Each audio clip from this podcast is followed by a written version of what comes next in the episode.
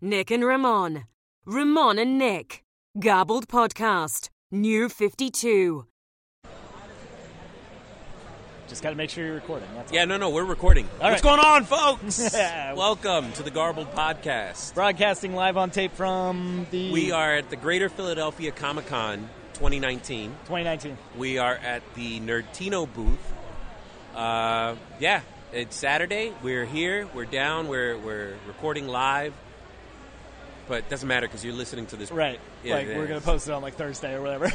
Tuesday, Tuesday. Tuesday, right? So, um, Shows how involved I am in that process.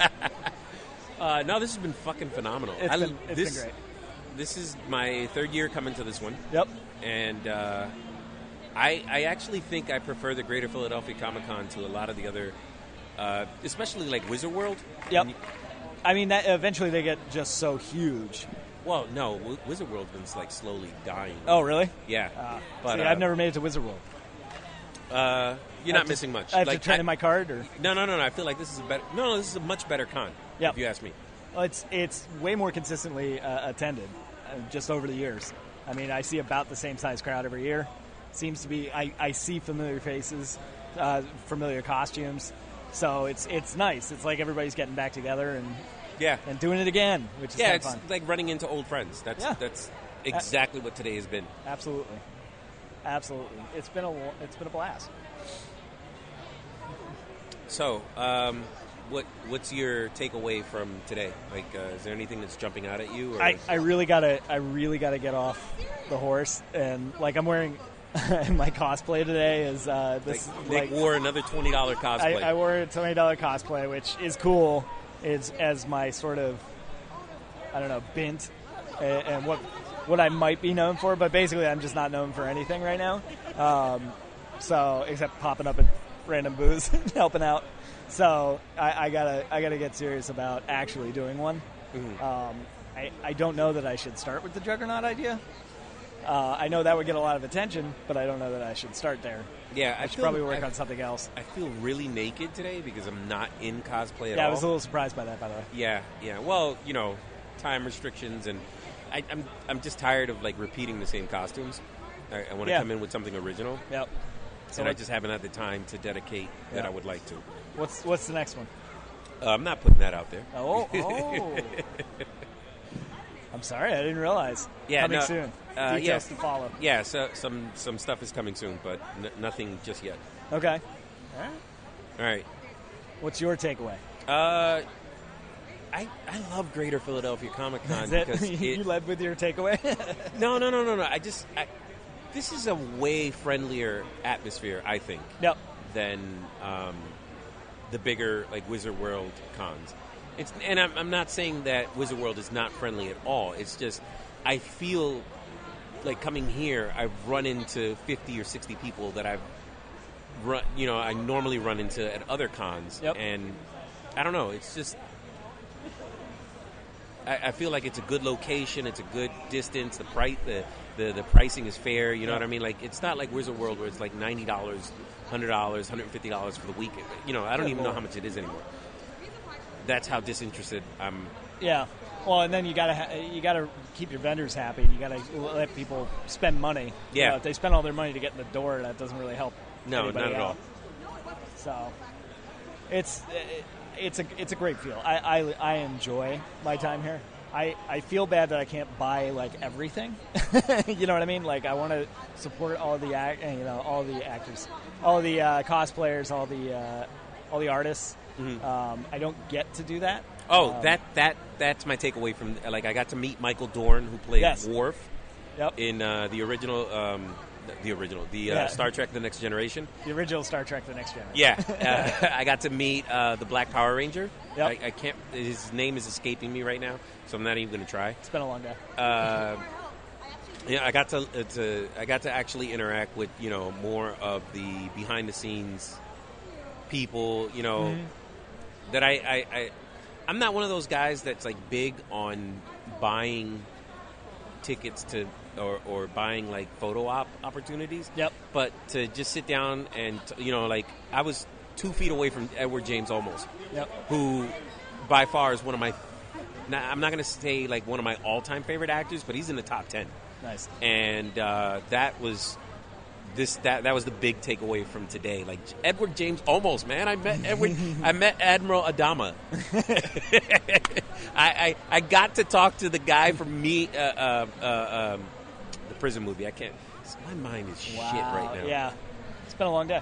Uh, his movie, uh, uh, Stand and Deliver, Yep. is like had such a huge influence on my life, and to to meet someone that I don't know, it's cheesy. Uh, Oh, to- okay. To, to meet somebody, to you know, like in real life, to meet somebody that like had an impact on you Yep. when you were young, you know, like yeah, that was that was huge. Yeah. That, that's an awesome experience right there.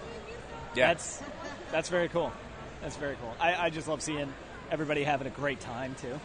You know, I like very few people have had a bad day today no, that are in this building, so it's very cool. I mean, I'm sure it's happened, but it's just it's it's just a fun atmosphere. So Exactly. that's our PSA for uh, Greater Philadelphia Comic Con. yeah. Um,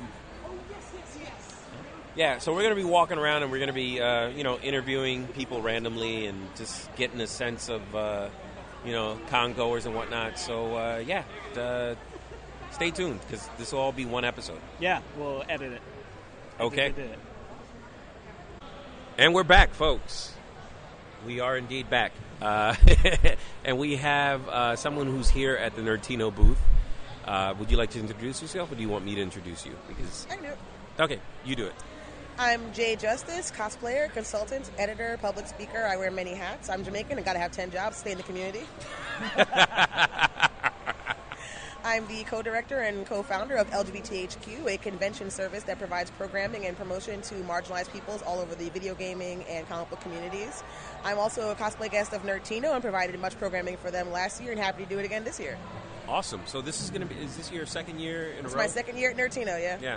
All right, and it's funny because last year we were like literally next door to each other, uh, booth wise, but we didn't get a chance to talk to you. No, not at all. It was a pleasantly busy convention where we had a lot going on, a lot of people, but you kind of, I'm definitely a point A to point B person, so I was at my table and at my panels and getting food, and that was it. I didn't really see a, a Yo, lot the food between. was off the chain last yes. year, wasn't it? I mean, Latin food always is.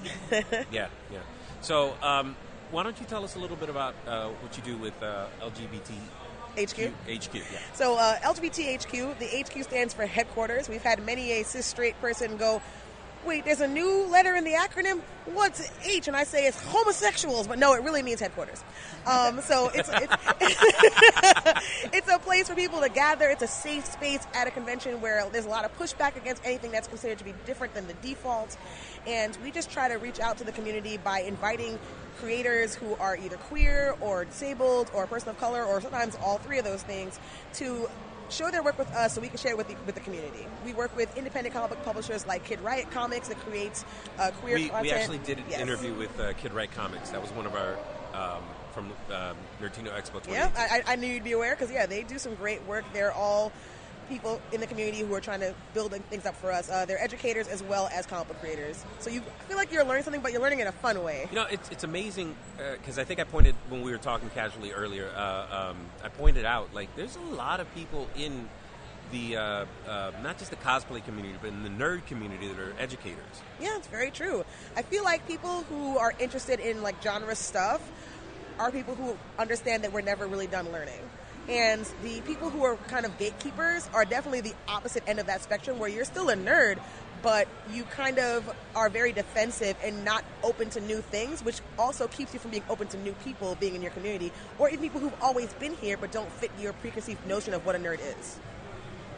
What what does nerd mean to you since you brought it up? it's an someone who's enthusiastic. I know that nerd and geek are interchangeable, and many people get upset at that fact. But I mean, it's the way the dictionary evolved. A nerd is supposed to be someone who's like uh, enthusiastic about the sciences, or someone who is very well knowledge in the sciences. Whereas a geek is someone who is an enthusiast of any particular genre. You can be a geek about anything, and so I feel like using it interchangeably can be frustrating people who are kind of hung up on that semantic. But it just means someone who has a passion for something. That's how I use it. and That's how it's used a lot in the fandom spaces. Okay. Okay. No, I, I, I, I like asking that question because I, oh yeah, I get you'll a, get a different answer from everyone. exactly. but but I I, I, um, I also think that it's important to kind of include all of those definitions together. Yeah, absolutely. Like I'm definitely a science geek. I may not be a science nerd because I didn't major in science, and I'm not someone who you could ask to help program your computer. But I definitely enjoy learning more about it and promoting those who can teach that kind of stuff. Like I did a talk at MIT where it was supposed to be me and a video game developer. She was going to be handling the how does this programming work side of creating video games, I was going to be talking about consulting on games and making games more accessible for people with disabilities, people who feel marginalized, and having make sure the game is a welcoming space for everybody. Unfortunately, our scientists couldn't make it, so we had to do the I had to do the whole talk on myself, and I wanted sure people knew that you're still a developer. If you worked on a game, whether it was in the programming, in the marketing, in the art department, in the writing, you're still a developer no matter how you contributed. And I think that everyone's work is equally valued or should be, as opposed to just saying, well, if you didn't do hard science, then you're not a dev. I'm like, oh no, get out of here with that. Like, check out what a game dev looks like, hashtag on Twitter, and you will see it's so diverse. There's so many women, people of color, people with disabilities who've worked on games, who've helped create the video games that we're enjoying. And every single aspect of it is important. All of it. Awesome. Okay. You know what? I want to ask you a question that I know that you're you because when I first got here, you were really passionate about it. but I, I, I want to ask you because I'm passionate about it myself. So, um, why is the fact that they got a picture of a black hole such a big deal this week? Oh boy, well, black holes are something that have been depicted in science fiction by like science enthusiasts for years, and something that we haven't ever been able to get a picture of before because of the way that light is captured in a black hole. In order to get an image of something, you have to have light. You have to be able to see it. And because of the way black holes work, that's something that we just didn't think we could ever do. And getting to actually see what it looked like and then comparing it to how we imagined they looked was just so fascinating to me as someone who just enjoys science. I may not know everything about how it works, but I want to know more about the galaxy. I think that's what being a science fan is about. Okay. Okay. And you. Um, you, you know, it was a woman that made that. Uh, yes, Yeah, I know. yeah, no, I, We're well, all so I want to proud of highlight that because yeah, absolutely. the- uh, there's so much talk nowadays about how there's um, very little uh, involvement uh, by women in the sciences. So the fact that it was, What's it was a, really a- funny, it's not that there's very little involvement. A lot of the scientific uh, developments that have been discovered lately, or in, in the past by women, have been men take the credit for it. Women get overshadowed. We get pushed out. We get just completely oppressed and discriminated against. And it's a very hard place to be as a woman working in any kind of field where everything is male driven. And a lot of the times, credit gets given to somebody who was either above you or has been there longer because you were afraid to speak up. Because if you're a woman with an opinion, if you're too strong about it, if you're too abrasive, you're too you're too firm, you're too like you know it gets taken the wrong way. You have to be soft. You have to be apologetic in every single way you have atoned. Because if you get a reputation as a you know a woman who's hard to deal with, you don't get chosen for projects anymore. right, right. And uh, well, I've been sitting in this booth with you all day, Mm-hmm. so um, you know, I, I think our personalities m- mesh really well because uh, you're as abrasive, or you know, you're the same level as abrasive as me, and, and I and I respect. wait, wait, Nick's gonna chime in. You had you you expertly started to back out of that, and I cut you off. I apologize. I gotta say, uh, if I were a Game of Thrones house, house justice would be completely unyielding, and that's the problem people have with me is that. If I know what I'm talking about, I'm going to be firm about it. I'm not going to say, well, I think, I'm just like, no, this is the fact. And because sometimes people don't understand where I'm coming from, it may come up as like, oh, well, she's being disrespectful to me or she's being mean. I'm like, no, I'm just being honest. This is how I feel about something.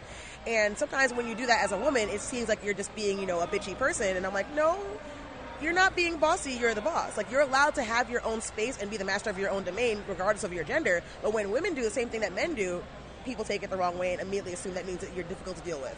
Right, right. No, but As long as everyone's being honest, I feel like someone with that kind of personality, we're the easiest to deal with. Just tell me what's going on and we well, can work it out. I, I, I personally appreciate and respect it um, heavily because I, I know where I stand with someone like that. You know what I mean? Yeah. And and if nothing else, I that's important to me. Like Yes. I, I don't, I don't want to wastes time. sugarcoat shit. Just- yeah. I don't want to Exactly. like baby handle mm-hmm. people. Yeah. there are no kid gloves here. So um, we had a really interest. You and me had a really interesting discussion. I, I want to kind of like rehash if, you, you're okay with that. I that. bet you wish we were recording then, don't you? I do. I You're like the different entire answer time. now. I forgot everything I said. Let's try though. okay, so we were talking about. Um, oh God, We were talking about the future of the MCU. Yes, we were talking about the future of the MCU, and um, and bringing in characters from the comic books and how their MCU versions could differ or could be similar, and how they could connect in the same way that Feige has masterfully like built the Marvel universe. Everything has been expanding at a pretty decent rate, and I like the way they've made certain characters relate to each other. But I feel like, especially with the Netflix shows. There were opportunities to interlink these universes in a way that made them fit, and they didn't go for those. Probably because they knew it wasn't going to be forever. They were going to make a different TV universe anyway. But I remember what you were saying before about um, Shuri, and I I love Shuri in the comic books, in the movies. I think she's a great character, and she's the future queen of Wakanda, and I can't wait to see that happen. And you had said, Okay, so what I had said was Uh-huh. uh, there's a lot of characters that are getting ready to transition. Um, so we know that the, the six original um, Avengers, uh, this is of an assumption that is very common. Yes, we know. them- he says Well, we we believe because you're right. Endgame, we got two two weeks in counting. exactly. It's so Uh, it's a very commonly held assumption. That um, Captain America, Iron Man, um, who else? Uh, it's Cap, Iron Man, Thor, and there's somebody else's contract. They're done. They're basically done. I try not to pay attention to the contract. I just want to enjoy the movie. So No, and I and this I, is the only MCU theory y'all will ever hear me talk about because he acts. Because I, I literally don't care. I just want to enjoy the movie. I'm not reading about people's contracts or like who's moving to Maui or whatever. I don't care. I just want to watch the movie. Well, but we, I, I say that because Chris Evans, uh, Chris Hemsworth, uh, Tony, uh, Robert Downey Jr. They're done. So there's been a lot of speculation as to uh, whether they're going to continue with their characters or Mm. not, and if the mantle will be passed down. Which is one of the things that Marvel, um, unlike DC, has not been really good at is passing mantle on to other characters. Now the irony you say that because DC fans will tell you that their leadership does not like legacy characters and they keep killing them off and bringing back the Golden Age people. And so it's funny that you would say that Marvel isn't as good as DC, whereas Marvel has made legacy characters their bread and butter with Miles Morales, with with, with, Kamala Khan. So I think that they, but they have a place for them. They don't replace the originals, but they exist in a way that is positive and Right. brings in lots of sales. So I don't think DC's doing a better job at all. I feel like as someone who loved the original Young Justice and you know the original um, Wonder Girl and all that, and they don't really do much with Donna. But there's multiple iterations Yes. of, of a character. So you have like Superman is going to be superseded by Superboy at some point. You, have you would think, but then they killed off Connor for years. Yeah, So I don't well- think the comparison is valid. And. Wally West was a Flash way longer than uh, Barry Allen was, and for some reason they they undid that. Mm-hmm. Like I just that is said. my biggest so, sin so against. then, if you're mad about it too, why would you ever say that DC is better at Marvel at anything? well, I just feel like there's been there's there's been multiple. shade, shade, shade. That's our Game of Thrones reference for the episode. Mm-hmm, Um, Just the one? but yeah, We just- used it? Yeah, we Ah. used it. No, well, well, well, no, no, we'll we'll we'll find a way to bring it back. But um, I, I I say that all to say that you know there's rumors that um, Captain America might be passed, the mantle might be passed on to either Bucky or Falcon. and I'm pushing for Falcon because Falcon is an extremely well-adjusted veteran who knows what he's talking about. I feel like someone who has helped lead therapy circles would be a really good Captain America because processing your emotions when you're a superhero is very important, and he's good at that. Whereas Bucky needs to go to therapy. He's been through so much. He's felt like a living weapon that wasn't in control of himself forever, and I feel like he would definitely be honored by it. But I also think that it would be better with Sam. Yeah, no, no, and I agree. But the, my thing was that um, um, the the Winter Soldier character, like his powers and his abilities and, and physicality, I think one thing we learned about Cap, it's not just what you can do with your body, it's who you are in your heart. That's what's more important. That's the lesson of Captain America, 100%. Agreed. Okay. So then, um, one of those characters is going to take on the mantle of Captain America, and I'm pushing for Falcon too, by the way. Um, but I can see where they would try to like shoehorn um, the Winter Soldier. Uh, but then I mean, they're having their own TV show, so there's going to be all kinds of shenanigans. They have the best chemistry, too. Yeah. Can you move your seat up? No. that was the best. It that really that was. really- It was, it, was in a it- Volkswagen Beetle. in and it was the competition of the friends. It's like the old friend versus the new friend. I, that- I mean, depending on what fanfiction you're reading, the old girlfriend versus the new girlfriend. yeah, yeah. How about that? But um, so there's also the mantle of Thor that's gonna. I think it's Tessa Thompson's Valkyrie that's gonna end up. Which frustrates me because I really like Valkyrie as a character, and I don't want her to lose her identity as becoming the new Thor. Because I know that Marvel swore that Thor was a title, not a name, but come on, in the movies, it's a name, it's a person. Yeah. And I feel like Valkyrie could definitely be the Asgardian presence in the Avengers, but I don't know about calling her Thor. I want her to be Valkyrie. I, I would love for her to be Valkyrie. So you don't want her to be Lady Thor?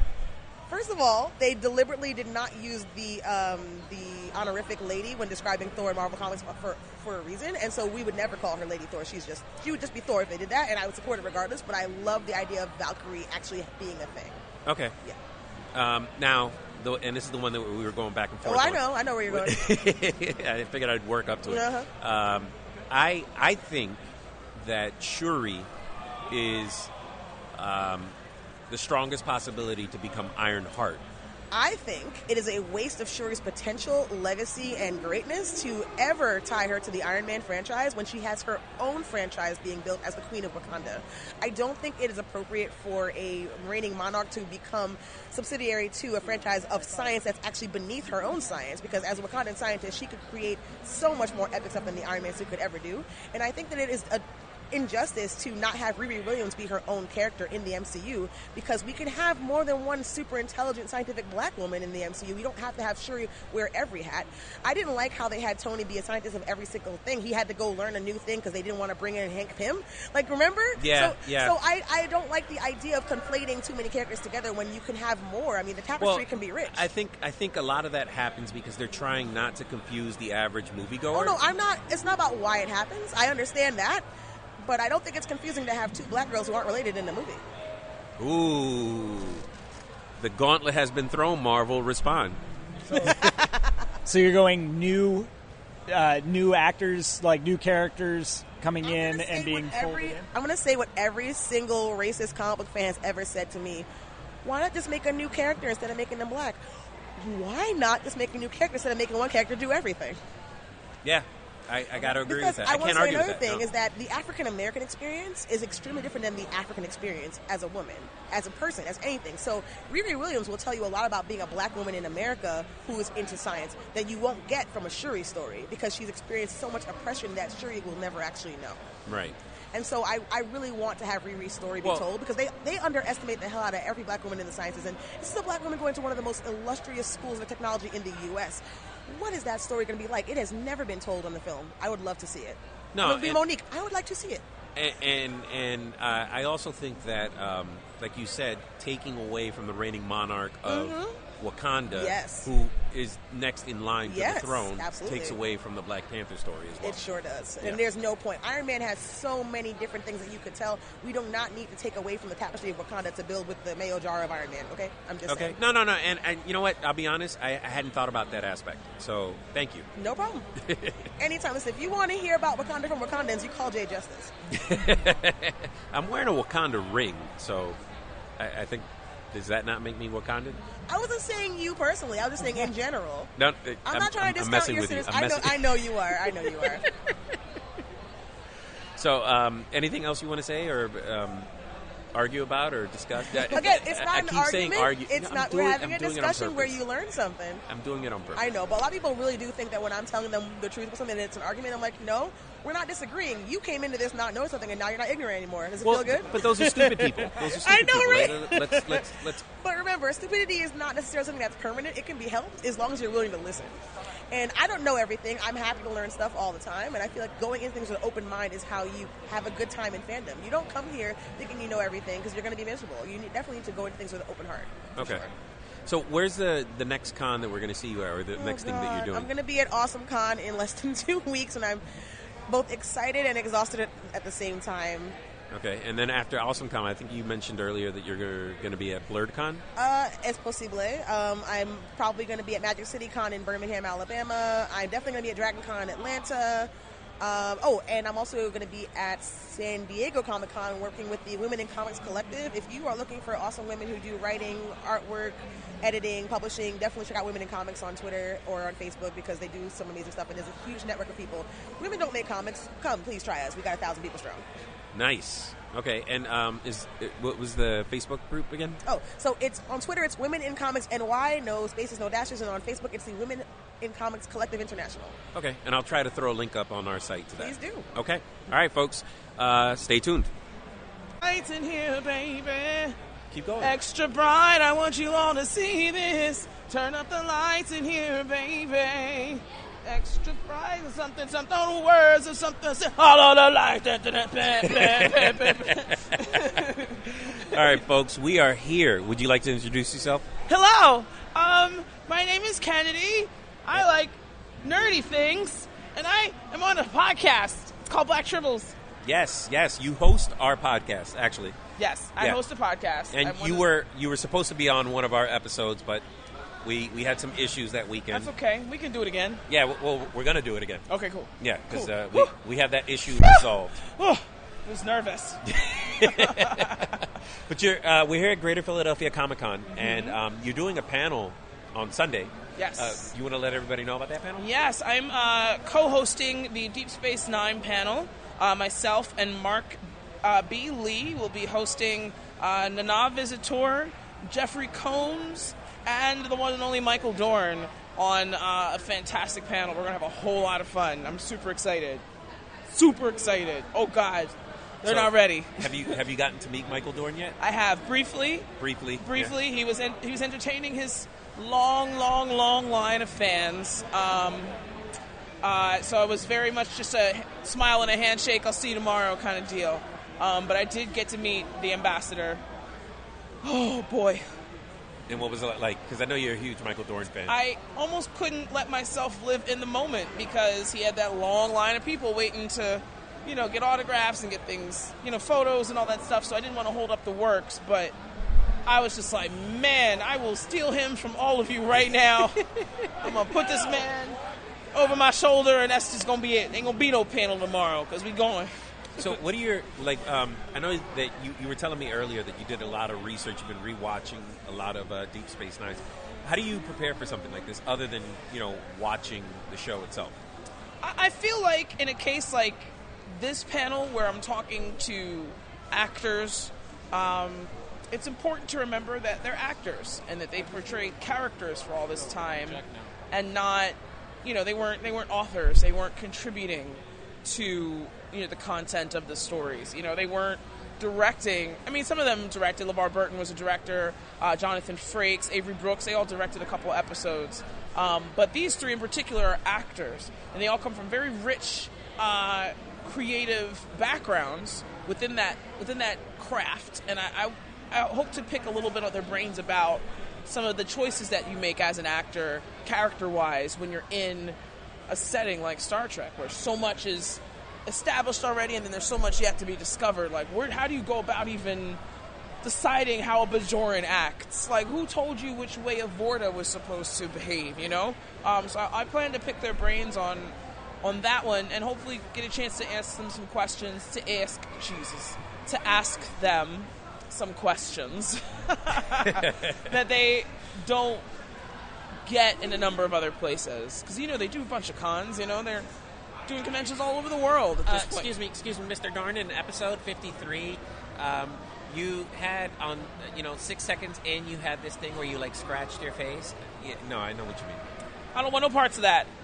Um, and I, I'm, I'm particularly excited because my co-host has been doing this for a very long time. We, we got a chance to sit down earlier today and and pick each other's brains a little bit. And he's a seasoned vet and uh, another black person, so I feel like extra So, like whew, this is gonna be fun. actually, I'm kind of glad that you mentioned that. So, is, uh, are you at any point gonna?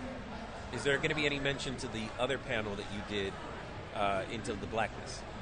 Or Um, did I get that right? Yeah, Star Trek Into Blackness. I would like to. I mean, hell, I'm going to try and plug my shit no matter what happens. I'm let them know what day it is.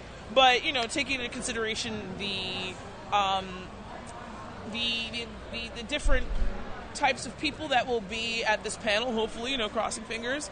I don't want anyone to feel alienated when we're up there. Um, not that I have a problem with occupying space, but I am mindful of the folks who may or may not occupy that space alongside me when we're having these kinds of discussions. So if the discussion goes there, then oh yeah, we going into it.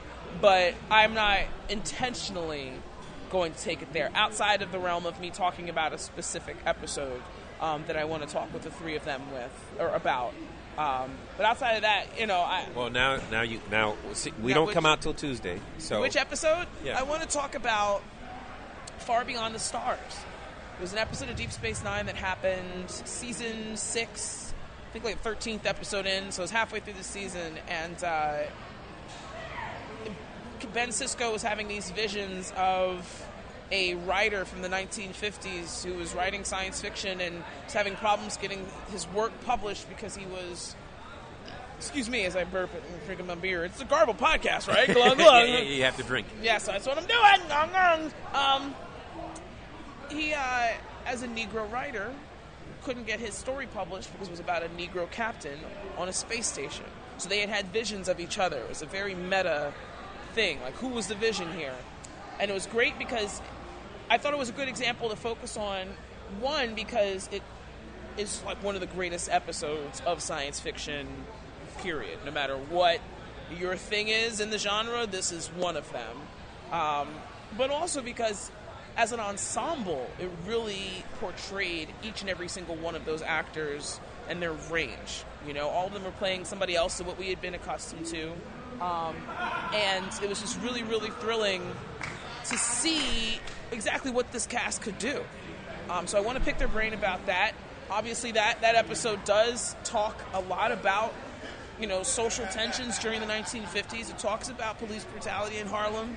It talks about you know segregation during that time. Um, and uh, the overall point of this story is that this writer, this human being, couldn't get his book published or couldn't get his story published in the magazine that he contributed to because of the content, because of the color of the skin of a fictional character. Um, just the shit that went along with that. You know, it was very, very poignant episode. They did a really good job of of holding your hand during that episode because they knew it was going to be, you know, tough. They didn't pull any punches because it needed to be tough. And I feel like as as a as a fan, right, it's incredibly important to see because again, all the range that these actors have. But also as a human being, like that that episode aired 1999, something like that, 98, 99. Here it is, 20 years later, Yeah. and we're still dealing with police brutality. We're still dealing with inequities in the workplace. We're still dealing with, uh, uh, you know, the gender wage gap and all this bullshit. And it's like when you look at shows that took place at the end of the 20th century, reflect upon how shitty things were in the beginning of the 20th century. And here we are in the beginning of the 21st century, and shit is still the same way. Like it was really like what? Ooh, mm. So really, any anytime you get a chance to watch a piece of fiction that you can then walk away from and still be thinking about in some capacity, I think is an, is a brilliant piece of media. It's a brilliant example of their performances. It's a brilliant example of their writing. Avery Brooks directed that episode.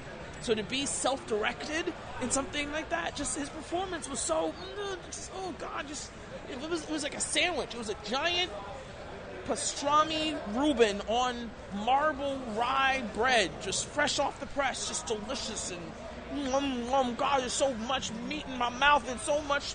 Oh God, I got something stuck in my teeth here. Oh God, fuck, this hurts. Oh, this is uncomfortable. I shouldn't have eaten this fast. I have to stop and think about what I've just consumed. And I just that episode. there are dozens of other episodes where all three of them are characters in it. But I think that one really gives them a chance as actors to flex. So I wanted to give them an opportunity to discuss that. Um, and hopefully present it in a way that they'll get to bring things up that they don't have the opportunity to talk about at other conventions. Right. Right. Um, so I'm trying to bring a singular experience here to the Greater Philadelphia Comic Con in any way that I can. Okay. Uh, any big takeaways from the con thus far? I mean, it's Saturday. Uh, you've been here two days. You got Yep. one more day to go. Yep. Was there anything that jumped out at you, or that was like particular, other than meeting Michael Dorn? So I had a really cool moment on Friday that made the con for me. Like I hadn't been here for like two hours, and this happened, and I'm like, well, I can go home now. I don't know about what everybody else is doing for the rest of the fucking weekends. A couple years ago, I did an episode of uh, a podcast called Women at Warp, which is a women-run podcast talking about all the women issues and characters and so on and such forth in the span of Star Trek. And they asked me on because they were talking about Klingons. So we got to talk about all the Klingon women, all the Klingon ladies, all the Klingon ladies, all the Klingon ladies. Whoa, oh, oh, oh, oh, oh, oh, oh, oh, oh, oh, oh. And um, we uh, just geeked out for you know an hour and some change about it. Those girls run a real tight ship. Uh, pun intended, no pun intended. Uh, so it was a joy and a privilege to be on that show. But anyway, this man walks up to me And I thought that he was my co-host because I hadn't met Mark at that point. I said, "Are you Mark?" And this man goes, "No, I'm I'm Jason. I'm a big fan. I listen to your show." And I was like, "Wow, that's really cool. Thank you for listening." He's like, "And actually, tells me this story about how he heard that episode of Women on Work, Women at Warp, and then found the Black Tribbles through that, and then heard that I was going to be here for the DS9 panel, and came all the way from Rhode Island Wow. to come to this panel." And to meet me, and he brought me things. He brought me little pieces of artwork and sticker, little cute little storm sticker. Like, what? What? Yeah. What? That set it off for me. I was like, I don't need to do shit else while I'm here. Like, I don't even care if I make it to the Sunday. Like, I'm good now. I'm good now. Um, so that really made it. It gave me a point of reference when we started doing this eight years ago. Never did I think I would have the opportunity Oh, to. violence. Um, I just got a Pokeball thrown at me. I caught it though, so whatever's in Wait, is contained. Are you caught or did? Nope, I caught it. So you know, Pikachu would catch him and swat him back. Get this weak shit out of my face. um, I. It? I lost what I was going to say. No, you were saying that uh, to have somebody Do travel that, yeah, distance man, and come. Like, what the hell? Like, I, I, what? I remember when we first started doing conventions like this and thinking, wow, how cool would it be if we had a table? Cool would it be if people came to us? We didn't have to hunt people down for content. Well, maybe one day we'll get to that point. Hopefully, one day we'll get to that point. And to be at that point, like, I had a promo code for this. yeah, I know that was crazy, right? Like, I had a promo code. I ain't never had a promo code for nothing before in my life. So to, to know that and then to meet Jason and, you know, to be able to have so much fun with people here this weekend. I've had so much fun so Yeah, far. I honestly I think that this is what, uh, and I was telling Nick this earlier. I think that this is one of the uh, better cons in the area, especially like when you compare it to something because it's a smaller con, but I feel like it's better than it's a thousand times better than Wizard World. Oh, well, Wizard yeah. World's become like a big ass bazaar. Yeah. Or or it's it's almost like a flea market. Yeah. At this point, like you're not actually It's a $60 flea market. right. You're not actually going there to uh, meet anybody or or Nope. you know it's just like oh here comic books buy. Yep. Yep. Buy some figures, buy some posters. Talk to some artists if you're smart, but Yeah. otherwise, spend more money now that you've spent money to get in here. Yeah. Um, and this isn't like that. It's a lot more fun, I think, because of the heavy cosplay presence here. Oh You know, God, yeah. The, the cosplay only- this weekend has been crazy, and I've only been here one day, Yeah, so it's been pretty good.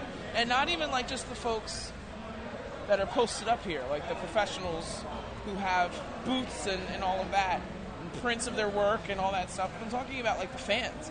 The fans, casual folks coming in here, the babies. Oh my god, there's so many so cute kids!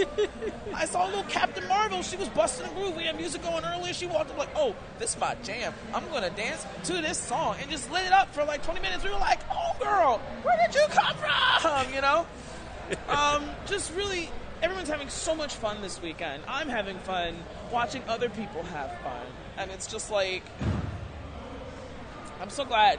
I'm so glad I'm here. all right.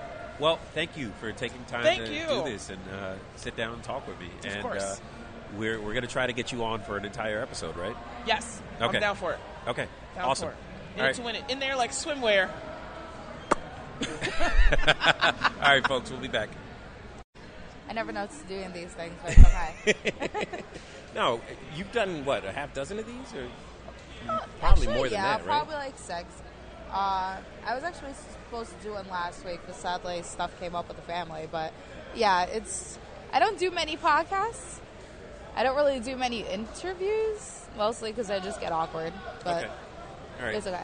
well, would you like to introduce yourself? Oh, okay, so I'm Sin Von Quinzel.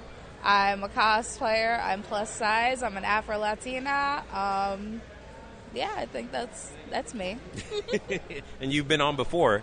Uh, we actually had you on uh, last November uh, when we did our Nerdtino coverage. Yep, I got to be in the room with you guys and do a little interview there also, which I was probably just as awkward. no, it wasn't awkward. Are you crazy? No. No, I, it's I cool was though. trying not to. I was trying really hard not to fanboy. Is what I was doing. No, you didn't fanboy at all. It's just me being weird. Like, you were fine. So, um, what's been going on?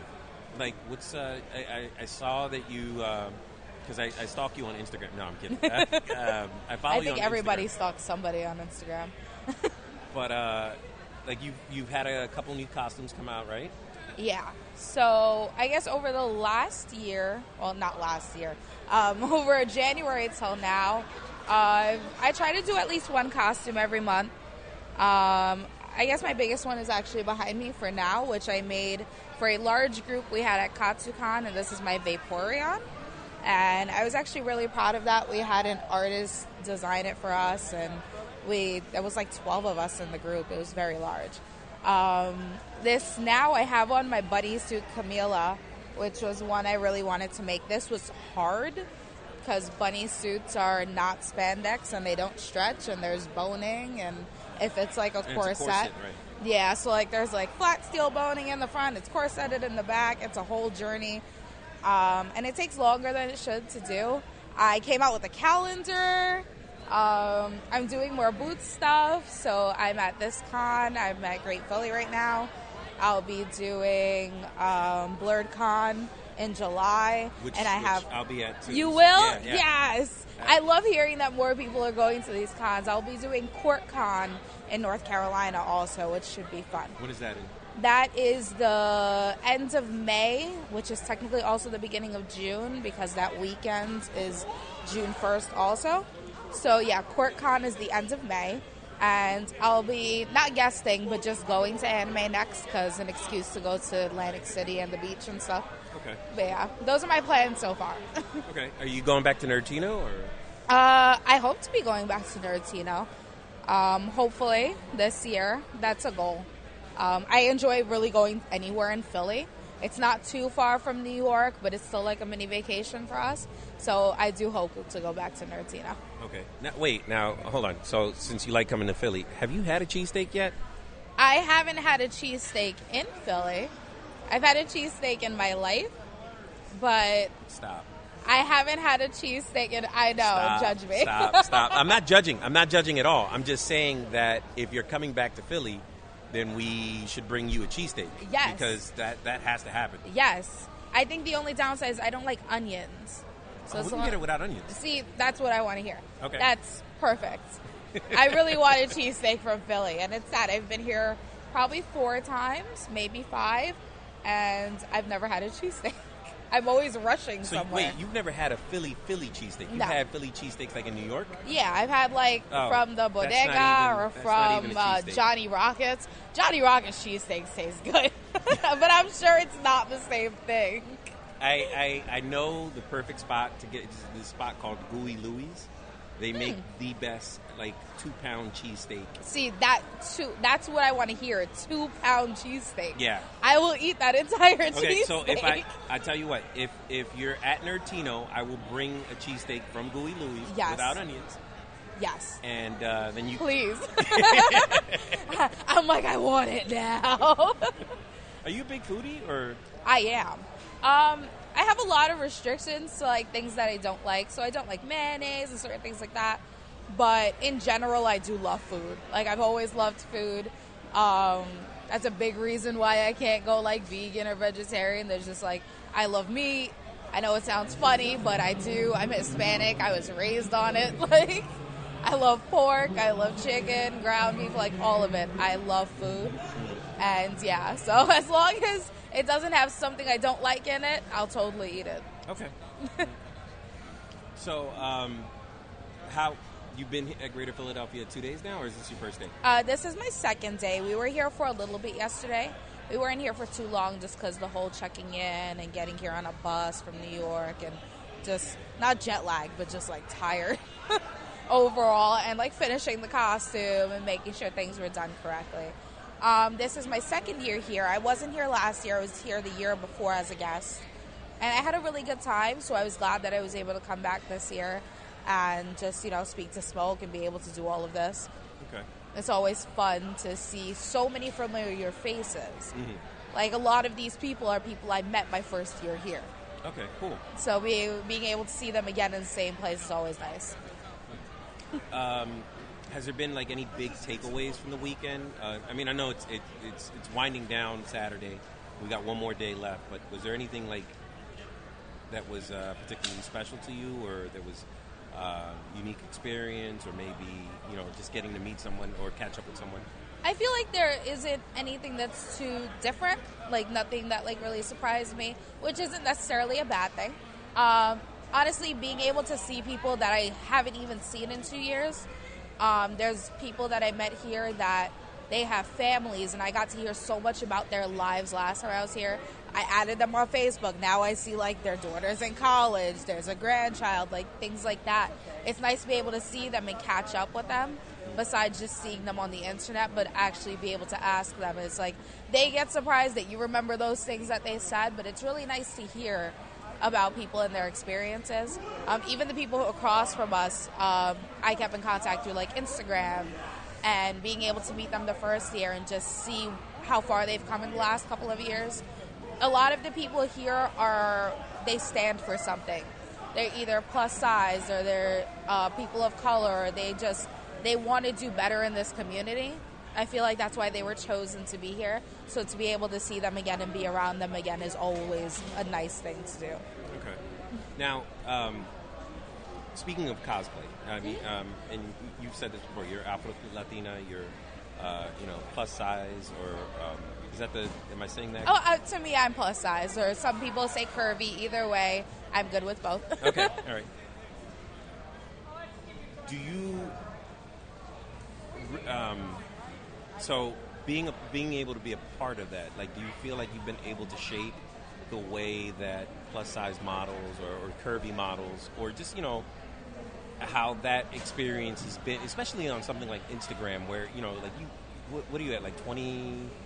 I don't. I think I'm, I- I'm over 25 Right. k, something like that. Um, I feel like when it comes to the internet, my numbers aren't high. Uh, in my head, my numbers aren't high enough to make a difference.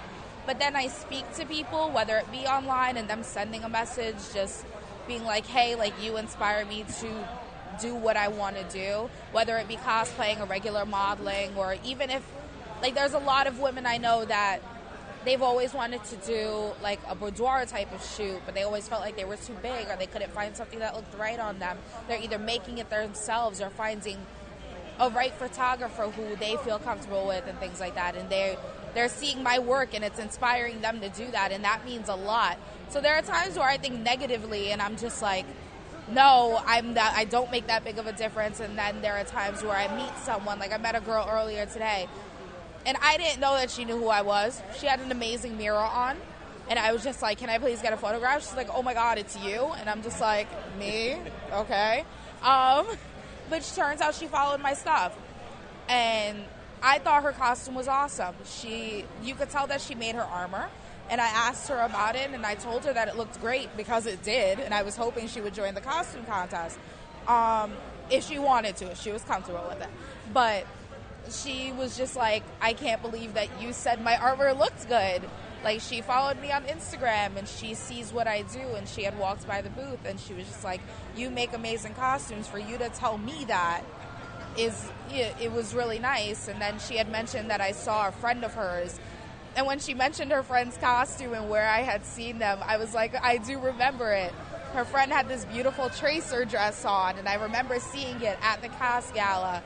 And like, the fact that her friend went to her and told her that, like, it made that much of a difference that I loved her costume because I did. It's moments like that that I realized, like, maybe I am making a small difference. Um, I don't like to get a big head about it, so I guess that's why I don't think about it too much. But just being able to meet people and them have such positive words, and me being able to see what they create that was inspired by something I had done, it was it's just awesome to do.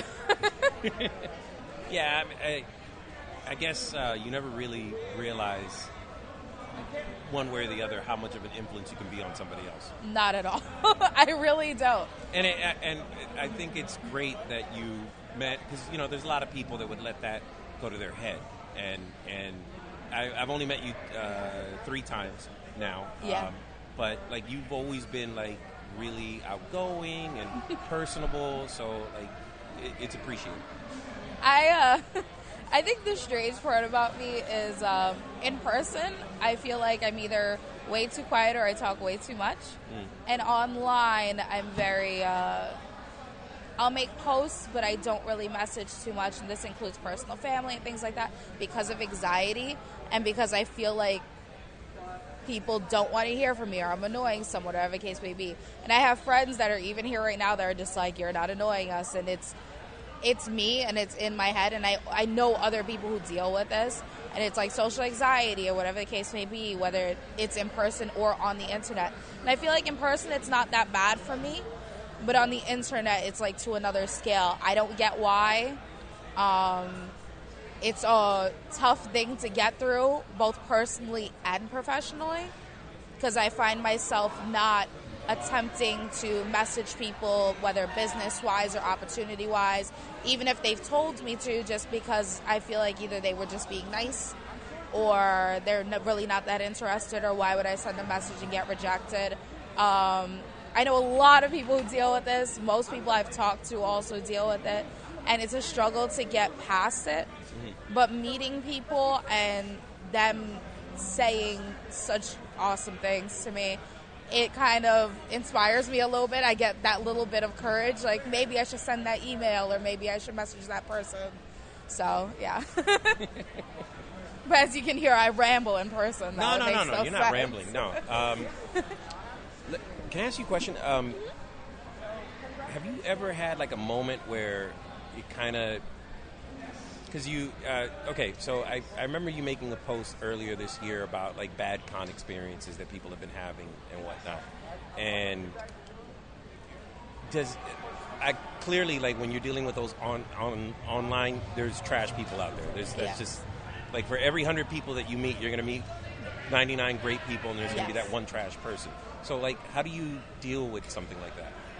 Um, I'm glad that you mentioned the post in the sense of a bad con experience. I feel like a lot of people who read the post took it the wrong way, and I know that it could only be about that post because I basically cleared out every other post before January.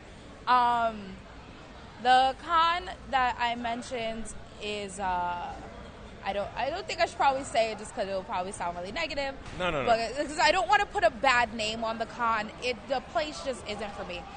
Um, I have been there for four years already. I had gone four years back to back. My first year was absolutely terrible, and it was just not enjoyable. Um, to me, that convention itself does not show the best part of cosplay, especially. Um, it shows cosplay in its most elitist form. Um, acceptance is barely there. It's kind of insulting to somebody like me um, that believes that like anybody can cosplay and everybody should be equal and stuff like that. But in a place like that, people only care about the best and the biggest and the most elite person, and they don't see everybody as a cosplayer. And it's disappointing because I'm not the only one who's had a bad experience there, and I've, I've tried to have my best time. I have. Um, the three years after my first, I basically did groups. I took advantage of the fact that I met friends and they would also be there from around the country. And I've gotten to do large groups with amazing people, and those have been my positives from that convention. Um, the people that I put around me, but the convention itself wasn't. Um, the con itself, the show floor is small, and the rest of it's just a hotel. So if I wanted to stay at a hotel to take photographs, I would just do that on my own. Um, and I let all of my friends know that I would not be attending that con anymore. And as much as I want to be in those groups with them and do those projects and make these amazing costumes and have an amazing time, I'm going to have to find a way to do that outside of that convention. no So that's just how I feel about it. Um, I try not to have too many negative thoughts about conventions, but I feel like this year I have. I don't know how to explain it. Um, I've chosen where I want to be and where I don't okay and I have thought about the experiences that I've had at conventions and or events and whether I really want to be there again or am I just doing it for others and not myself. So I'm here because I want to be here. Mm. I'm here in Philly. I'm here at Greater Philly. I'm here with all of these people because I want to be here and I will not choose to be in a place that I don't want to be anymore. Anywhere that makes me feel uncomfortable, unwanted, or just not welcomed, I refuse to go to anymore. And I feel like too many of us, we just, oh, we have to go. We feel like, you know, you have to put the image out there. You have to, like you don't have to do anything. You have to do what you want to do. And this year, that's what I want to do. I just want to concentrate on me first, my business second, and just moving forward. Okay. Uh, I don't know if I ever asked you this. Uh, no, I know I didn't ask you this. Do you, um, so, you cosplay professionally, Yes. but do you do anything else on the side, or uh, Um, like do you have a day gig? I did. I did have a day gig, and I no longer have a day gig. So you're doing this full time? A full time as of the beginning of the year. Phenomenal! Wow. Um, it's a struggle, and it's definitely something that I'm still working on and still trying to figure out. Um, sorry. Um, but little by little, I want to see where I am in this cosplay area. Like I was telling one of the parents here earlier, this is a whole new different business. Like this isn't like the music business or the movie business where like there's a layout and everybody kind of does it the same way. This is brand new. This is less than 5 years old with people really becoming quote unquote famous or making this a business. So I'm just trying to find where my footing is and how exactly I'm going to have this stick to me long term. Whether it's my costumes themselves going to conventions or doing commissions or just working on different projects. There are other things that I'm interested in that I would like to incorporate with cosplay, and it's just exploring those options. And actually started picking up photography itself because I want not only to help myself, but to help other cosplayers or other models, guys or girls, doesn't really matter. Just see the betterness in themselves. And if I can do that from behind the camera as well as in front of it, I would like to try to do that. Okay. All right. Um, I don't think I. Uh, I don't think I have any other questions. Uh, No problem. Thank you for taking a few minutes to sit down and talk with me. I'm and- glad I could talk with you again. Yeah. so this is two times running. Uh, Yep. I'm gonna have that cheesesteak for you. Please. I'm so serious. You said two pounds. I feel like that's when you sold me. I was like, cheesesteak is awesome. Oh. Really need one. Two pounds? I did it in my I life. listen. The the way this cheesesteak is built, I can eat it a quarter at a time. Like I can never. That is that is perfect for me. I have no problem with that. I will I will do an awkward video of me eating this two pound cheesesteak. All right, I you heard don't that here, folks. She's gonna do an awkward video, and it's we're gonna, be so awkward. Though I am gonna mute it because I okay. Things that grind my gears. My personal number one pet peeve is hearing people chew. So I would never subject anyone to Mm-hmm. All right, that. so no mics, but just so video. no mics, just some weird video, and we'll overlay it with an awkward song. It's fine. well, maybe if we search on YouTube, there's a cheesesteak song. I'm sure there is. Um, there's yeah. some weird stuff on the YouTube. No, no, no. Yeah, we're getting He's like, confirmation. what? There is a yeah. There's probably a weird cheesesteak song on the. All right, all yes, right, folks. cheesesteak. Thank tuned. you for having me. No problem. What's going on, everybody? It's day two for us, day three for uh, the great Philadelphia Comic Con out here in Oaks. What's going on, folks? Greater Philadelphia Comic Con. Uh, day. It's it's great Philadelphia Comic Con. it's great. I thought it was greater. Yeah, it, you would think that, right? Greater Philadelphia like area, Yeah. like metro area, but it's great Philadelphia Comic Con. Oh wow. Okay, so I've been totally messing that up from jump. That's okay. I figured it out this morning when I downloaded the app for the schedule. okay. Uh, yeah, so uh, it's day three of the con, day two for us. Come check us out at the uh, Nerdtino booth. Oh, why am I saying that? This is going to go up later. Anyway. sometimes, sometimes I really you- do think that we're live. if you uh, get a chance, get a time machine, come back to this day, and and check out the booth. That should be your first priority. Hitler can wait. But uh, yeah, so we're going to be trying to do some more interviews today. Uh, we got something special lined up that I can't say anything about just yet. Oh it doesn't matter because this is recorded. So no, you'd have to go back and edit it. I keep forgetting that. All right. That's it. We're just gonna do it live. We'll do it live. We're doing it live. All right, folks. And we're back. Hey, everybody. that is uh, a very special voice to me. Uh, that is the voice of Raziel. Raziel, introduce yourself. All right. Hi, everyone. I am Razi. So, unfortunately, I've been giving away cards. Unfortunately, I've, been, I've been giving away cards. That's right. We got for, we. for, like Nick and Ramon. That's right. We got our kid out here uh, uh, uh, um, handing out stuff, flyers, promoting Nerdtino. promoting Nerdtino, promoting Garbled. I I thought I didn't know what they were talking about. I thought they were like talking about like the other cards, like showing like their brains in their face. Like, No, Brains no, in her no. face? Brains in her face. What are you talking about? What card? Oh, oh, oh. Ah. he's talking. Okay, so he's talking Our logo. about our logo. Yeah, Brains and faces. Exactly. brains and faces. That sums it up. That's that's pretty good. Dude. yeah, and and it's it's a while. Oh, you got to hold that mic. Hold that mic. I am having like so much fun, and and it's like eleven, it's like eleven something, and I'm a, and at twelve thirty, I'm about to do the kid contest. Is that what you're most excited about? The kid contest? Yep, Why? Why are you so excited about the costume contest? because they because they're cheer for you and like like like you're the chosen one. Okay. yeah. You're gonna be the chosen one. Wait, which what uh uh what what are you wearing today? I'm wearing a mile. I'm wearing a Spider-Man Miles Morales costume. Very cool. Yeah. And and you, you've worked on your poses and everything. Yep. Awesome. I saw. I took. I saw Venom and Harley Quinn and every everybody, even Bumblebee. You saw a bumblebee. There was a bumblebee. Yeah. Wow. Okay. I gotta go find the bumblebee. Yeah, That's seriously. All right, folks. Very Uh, cool. We're we're tapping in and out. In and out. and we're back at the greater at the I'm sorry, correction. You keep doing that. the Great Philadelphia Comic Con.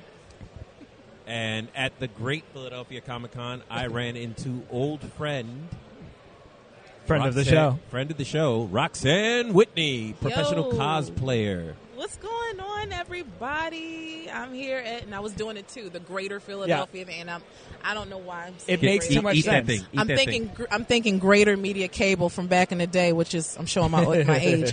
Uh, I, I was actually thinking like Greater Philadelphia, you know, because it's like the bigger, the mm-hmm. larger part of Philadelphia, Like the Philly metro area. right. Yeah. right. Unless you know, unless this is Shazam, and you can go from the art museum to the King of Prussia Mall in like three seconds. so all guys Call do is say spoiler. Greater Philadelphia, poof, and I'm here. For those who didn't see the movie, I just spoiled it a little bit. That's Anyway. all right. If you haven't seen it at this point, Yeah, exactly. it's, it's two and a half weeks in. Come on, It's now. just me. Yeah. yeah. So, um, what's up? What brings you here? Well, I came here yesterday and just decided to just, you know, throw my support and show my little Dora Milaje, you know, my Oh, Koye. you- I was there yesterday with that. And, you know, basically just look around and, you know, just see everybody. You know, I, I talked to a lot of people on Facebook or whatnot, and we're all working around the same circle. So it was just, come on out. Okay, Yeah. show some support. Gotcha. Yep. hmm That's awesome. Yeah, and I like I said, I, I caught you from across the room and, and couldn't fight the sea of people. You caught me from there across the room, you said? I did. I did. It was love at first sight. And we But I missed it, though, because I was yeah. walking and my head was shining. shining, shining, Yo, shining, mad shining. respect because you're one of the few people who I've seen do like a Dora Milaje. Yes. Who actually like shaves their head and, mm-hmm. and so yeah. Thank you, thank you. you. Get cool points for that. Thank you. A lot of people were asking me if I had did the, you know, shave my head specifically for the character. I'm like, no, this is 10 years in. I just hate hair. So, yeah, so, but yeah. So and here's where I get kicked. Uh, wh- what are you cosplaying today? I know. I know. You right. You, you just bend over right I now. mean, hold Just- on. just- Well, wait, hold on. This is a different type of podcast now. Ramon, go away. All right, folks, I'm out. No, um, I'm doing number five from Kid Next Door. Oh, okay. All right. yes. See, I like the little subtle cosplays like that. Mm-hmm. Yeah. It's it's been a while since I've seen Kids Next Door, so that didn't click for me. I apologize. Never But let you're it pulling happen off. again. You pull it off. Thank you. So, was there any other things that you wanted to come check out while you were here? Or Well, you know, I decided to check out the booths. Yesterday I had so much to do after this, so I couldn't really stay long to really see everything. But today, you know, I was able to do that. I brought my son with me who's wandering around somewhere. Um, but just checking out the booths and things that I missed yesterday. okay. Yep. What you said you were looking for something special. What, were- what were I you looking for? All right, so initially I was looking for contacts, like different color contacts, you know, whatnot. I surprisingly did not find a table that sold them. That's amazing. No, That is amazing. They got forced out by the free LASIK booth down the way.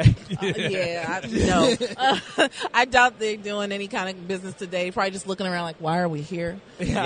I- I The always- window people, Yeah. why are we here? bathtub people. Yeah, the ba- why the are we here?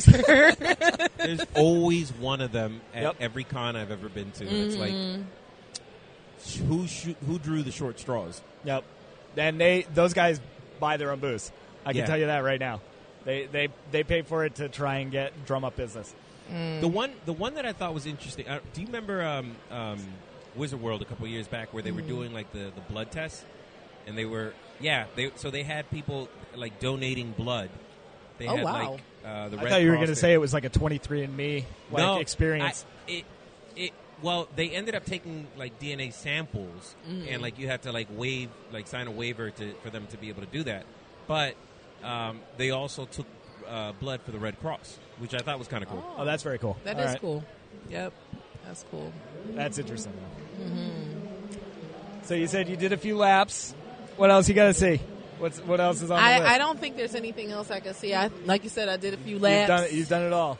Yeah, and um, now I'm just sitting with you lovely people right now. And Do you uh, do you uh, usually go to these like panels and things and sit in and, and listen? uh, sometimes, but my attention is so short sometimes that I just go, okay, red balloon. Let me go walk over there. So. Um, not often. Now, if I'm part of the panel, of course I'm. Well, sitting right, there, right, but, but no, uh, uh not really. Awesome. Yeah. All right. Well, enjoy the rest of the con. I shall. And so you guys enjoy the rest of the con as well. And I'm quite sure I'll be running into you all later on Good. as I go locate my son who's lost in the con. Just He's- by the way, I don't want really nobody to think that he's like this little No. four year old. He's definitely going to be 18 this year. Yeah, So He's going to be okay. he'll be okay. Some someday he'll have his own desk here, his own table, selling his own artwork and everything. Oh, he's he's an artist. Yes, he's an artist. He wants to get into voice overs and he's just he's really good, very talented and everything. He's going to be going to what's that the Philadelphia University of Arts. Oh, he's going to He's UArts. going to be going there. Yep. So Huh. he's got Sounds one more familiar. year in high school, but he's working very hard to get into that and their program and all that. So, yep. Awesome. Mm-hmm. That was Okay. awesome. Yep. All right. Thanks for joining us, Rox. Thank you for having me. Everybody have a wonderful Anytime, time. at the anytime. All right, folks. We are back. And as the event winds to a close on this, I'm going for like a Days of Our Lives thing. Yeah, I got you. All right. You did? You picked up that reference? Uh, It was really weak. Uh, well, wrap it up then. Come on. wrap it up, Holmes. No, I, I've I've given up on it. Okay. So the event is coming to an end. yes, it is. It's about uh, 4.30 uh, Sunday. Great Philadelphia Comic Con. I got that right this time. Awesome. Um, but there's something else that's going on tonight That's right. that's uh, pretty big, and that is the final season premiere of Game of Thrones. That's right. Six episodes, right? That's that's this season, the, or this half of season. Uh, it's eight. Ep- if I'm not mistaken, it's eight episodes. Okay. Uh, but each one of them is, or it might be six. I don't know.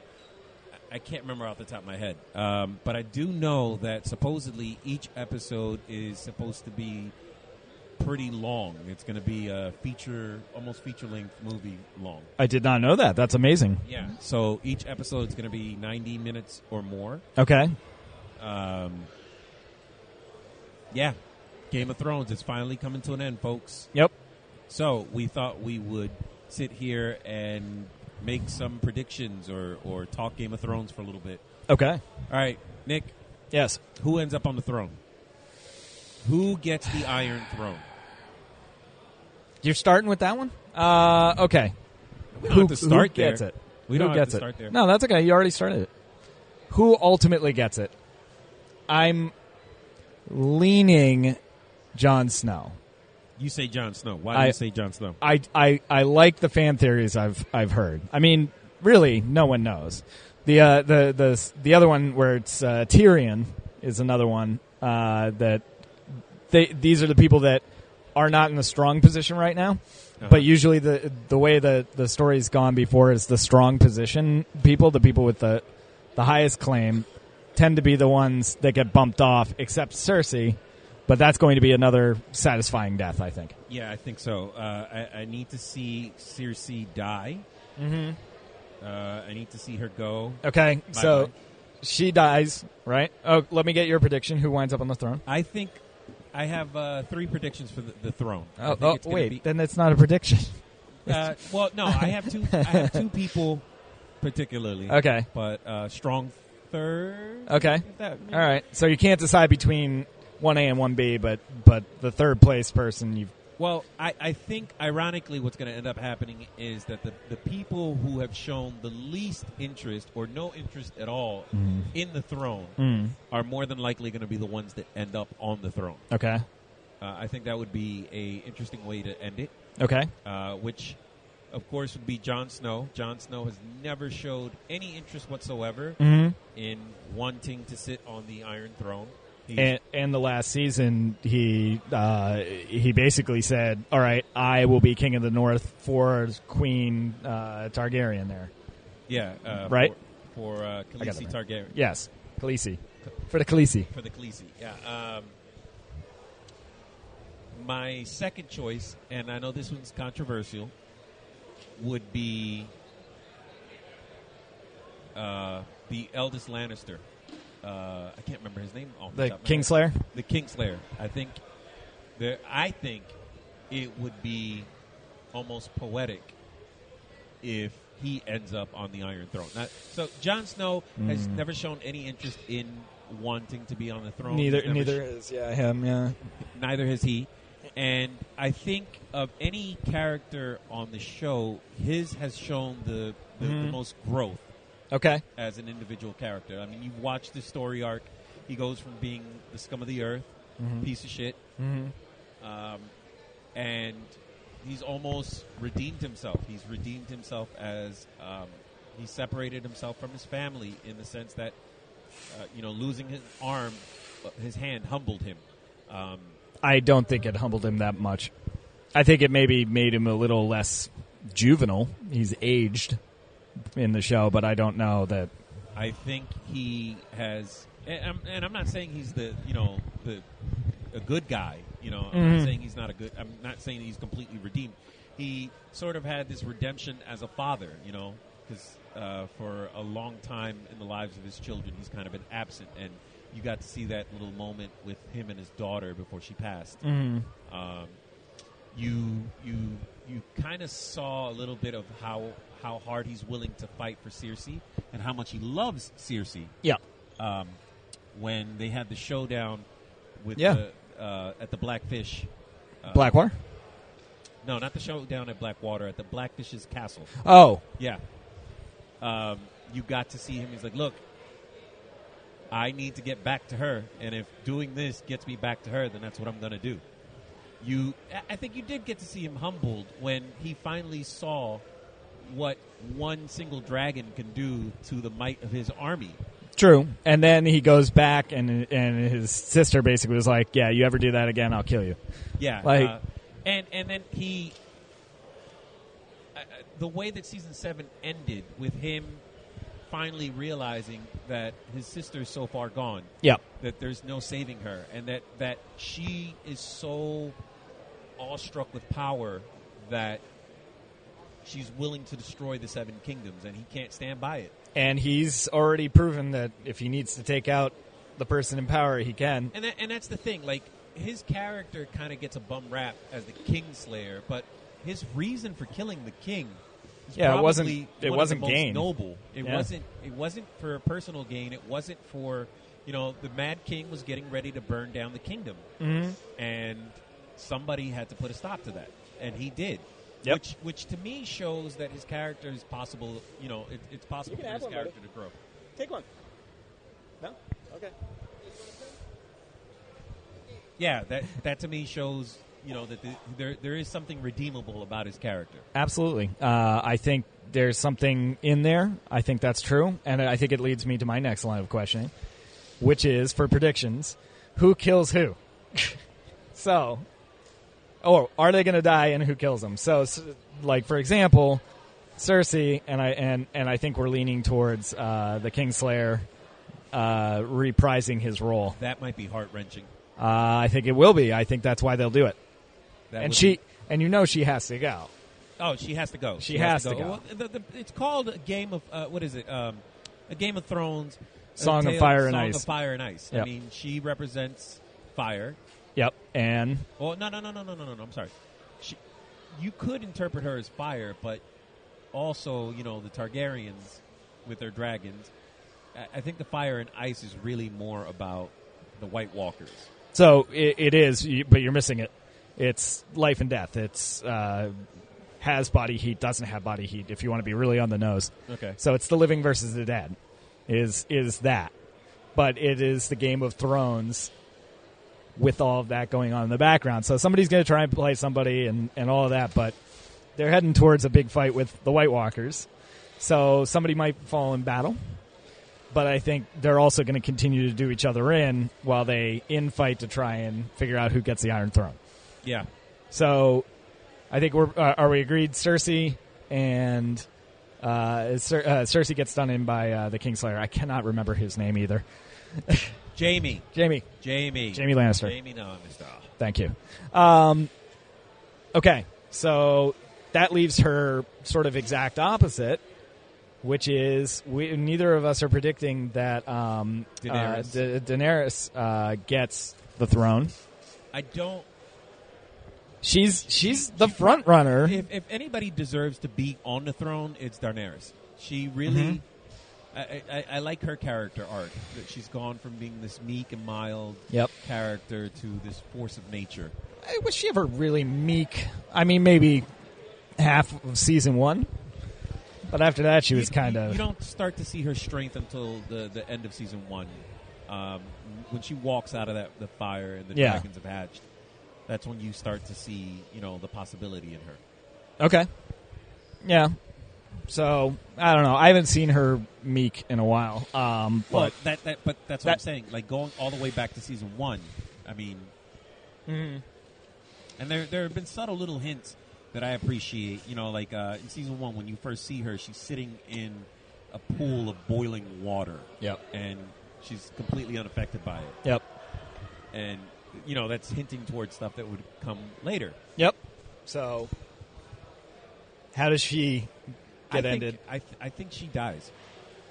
Yeah. Oh, I think so, and I think it's fighting the White Walkers. I think. Well, I think she is. So there's the, the the the prophecy, right? The prophecy that there's going to be one person that's going to be the savior of Westeros, Mhm. and that in order to get the weapon that they need, they they have to uh, kill someone that they truly love, and I think that's going to be Jon Snow, and the weapon will be within her.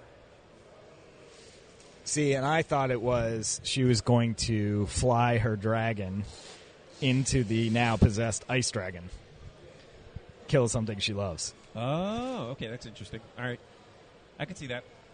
I think that's how that goes But we, down. n- neither one of us think that Daener- Daenerys is going to make it to the end of the series. I don't think so. I think she. I think she. Uh, and folks, can we stop? Can we stop hoping for incest babies? can we stop cheering incest babies? God damn it, that's We're- driving me nuts. we're cheering incest we're- babies. We're talking Game of Thrones. You want to jump in? you want to jump in, Kennedy? No, I just want to offer that. Oh, okay. No, hold on. not We'll, on. we'll pause. Yeah, sorry about that, folks. We had to pause for a second. But yeah, can we stop fucking wishing for incest babies? God damn it! Like, I get it, uh, but that is her cousin, No, brother. brother, brother, Half. Anyway. brother, and uh, yeah, I don't want incest babies. So can we stop wishing that um, they would have incest babies? Because no, Yeah. that's not good. I wonder if they figure it out. I mean, somebody figured it out. The the the well, um, His brother, his No. half brother, figured it out. yeah, but he figured it out because he was able to see in the past. Oh, that's right. Yep. Yeah, but like I get that they don't know. That needs to be discovered, and they need to like realize, oh, you're my half brother, you're my half sister. Let's, I'm sorry, let's not have any kids because that would be bad. Although the Targaryens are known for that, They are, um, but I don't think she wants to. Uh, knowingly. I well, I don't think she wants to continue kind of in that direction. You know what I mean? Like the Lannisters already have that. Targaryens had that. That's why they had the Mad King. Uh, you know, I, I don't think she's going to try. Uh, I, I think if they if they're informed and they're told whatever they're doing stops. I think at that point. You think so? Yeah, and then they they try to do a unified front thing. Or are they Um, already so in love that they don't care? or maybe they don't find out they get married, and that's how Jon Snow gets it. Gets gets the throne because now he's he's He's the king.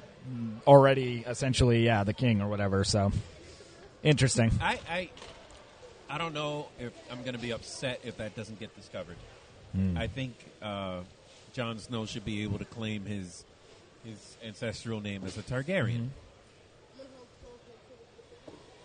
And uh, okay, so let's do let's do a little rapid fire because uh, they're going to close the event soon. Yeah. Okay. Uh, so where, who are some other characters? Uh, I, Tyrion. Tyrion has gone from being Mhm. the the joke of every You okay? from being the butt of every joke of his family Yep. to now being the hand of the king. Yeah. He's mm, actually queen. But the hand of the queen. yes, does he survive? I God, I hope so. God, I hope so. I I will lose my shit if uh, uh, Tyrion because I I think Tyrion's the fan favorite. I think you're correct. I think uh, that he's a fan favorite. I think he dies. Oh, I think he dies. Why? because he The writer loves killing your favorite Yeah. character. He loves it. He loves it. That's the only reason I think he dies. I don't even know how it happens. I'm gonna go because I, I set the rules and I said we had to have an answer. He gets uh, uh, fallen on by a dragon. no, no. I think he die. Uh, uh, if he dies, I think he dies sacrificing himself for the greater good because that's what Tyrion would do. Tyrion uh, at the Okay. battle uh, at the Battle of Blackwater, he proved himself yep.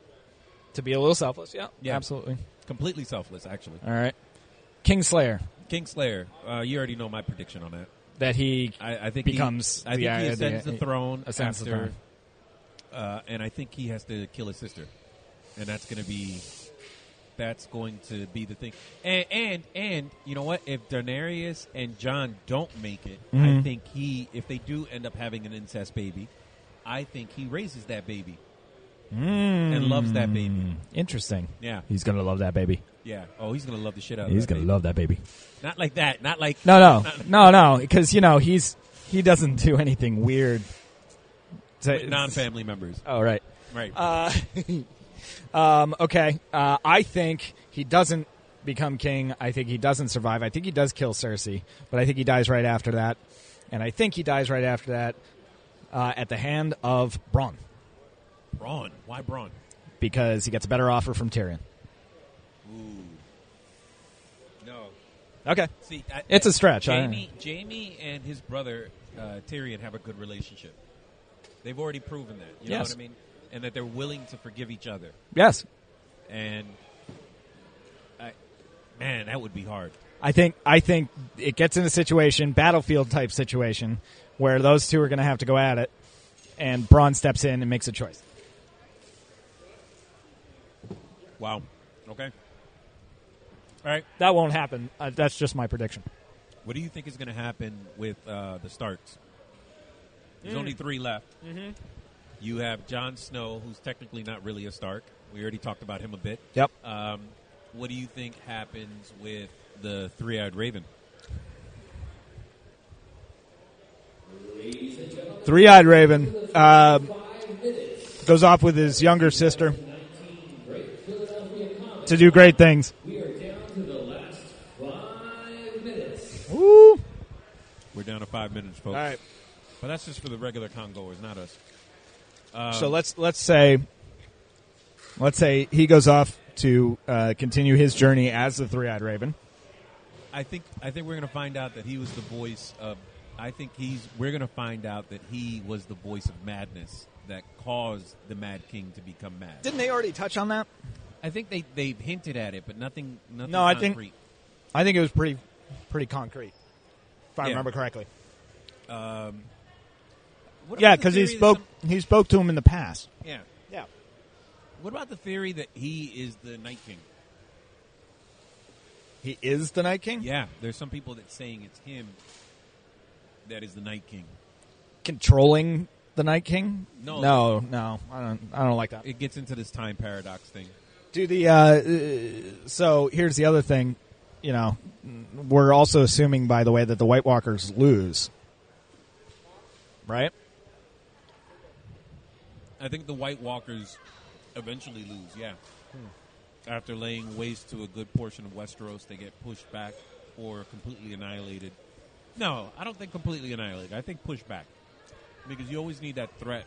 So how you beat the White Walkers?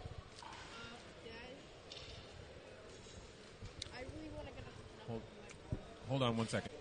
Yeah, sorry about that, folks. It's just uh, the last minutes of the con, and everything's been thrown at us at the last second.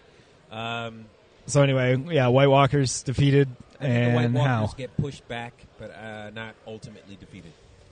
does evil ever really get defeated? Exactly, and, and that, I think that's uh, what I- they're going for. I think our buddy, uh, I keep wanting to call him Samwise, but I think it's just Sam. Uh, the dude that Oh, got yes. sent off to be a, Yes, a scholar and and cured the uh, the the Uh, rock stone or uh, stone, skin, scale. Stone scale. and uh, I think he figures it out and wipes them off the face of the earth. You think he wipes them off? The I face think of the I think he cures it. No, I don't know. I'm just pulling for him. Uh, you know what? Uh, I think that's enough predictions right there. I think so. What we'll do, we'll, what we'll do is, uh, Well, we want folks to definitely tell us their predictions. Yeah, please tell us, especially after the first episode. Yeah. I want fan theories. And I'm I'm I'm going to purposely do something crazy here. well, we've talked about this. I can't do week to week shows, so I'm going to wait till about five or six episodes. It is eight episodes. I looked it up. Okay. Um, I'm going to wait till about episode seven before I start tuning in, so that I can watch them back to back. Okay. I'm going to purposely try to avoid as much as I possibly can.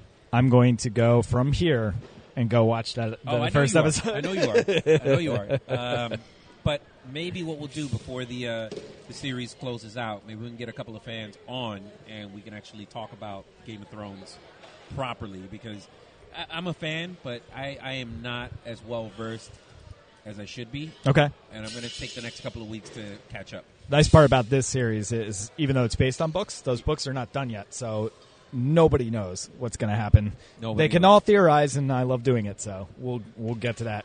Anyway, this is us. Signing off. Signing So off from our coverage of Greater Philadelphia Comic Great Con Philadelphia Great Comic Philadelphia Con. 2019. and uh, yeah, we'll be doing more of this as we've been. And uh, you can check us out on iTunes, on Stitcher, on uh, Gar- uh, GarblePodcast.com, SoundCloud, Spotify, all of the streaming services because we are Including available- iTunes. I said iTunes. Did you? Did I not say iTunes? I, I thought don't I started with iTunes. Oh, maybe you did. Maybe I wasn't listening. But we are available everywhere that you can stream music. So go check us out and tell your friends. Like and share. Yay. Like and share. All right, folks. Later. Thank you for listening to the Garbled Podcast. Please go to garbledpodcast.com for updates and check us out on all the social medias. Like, share, and then join in on the conversation.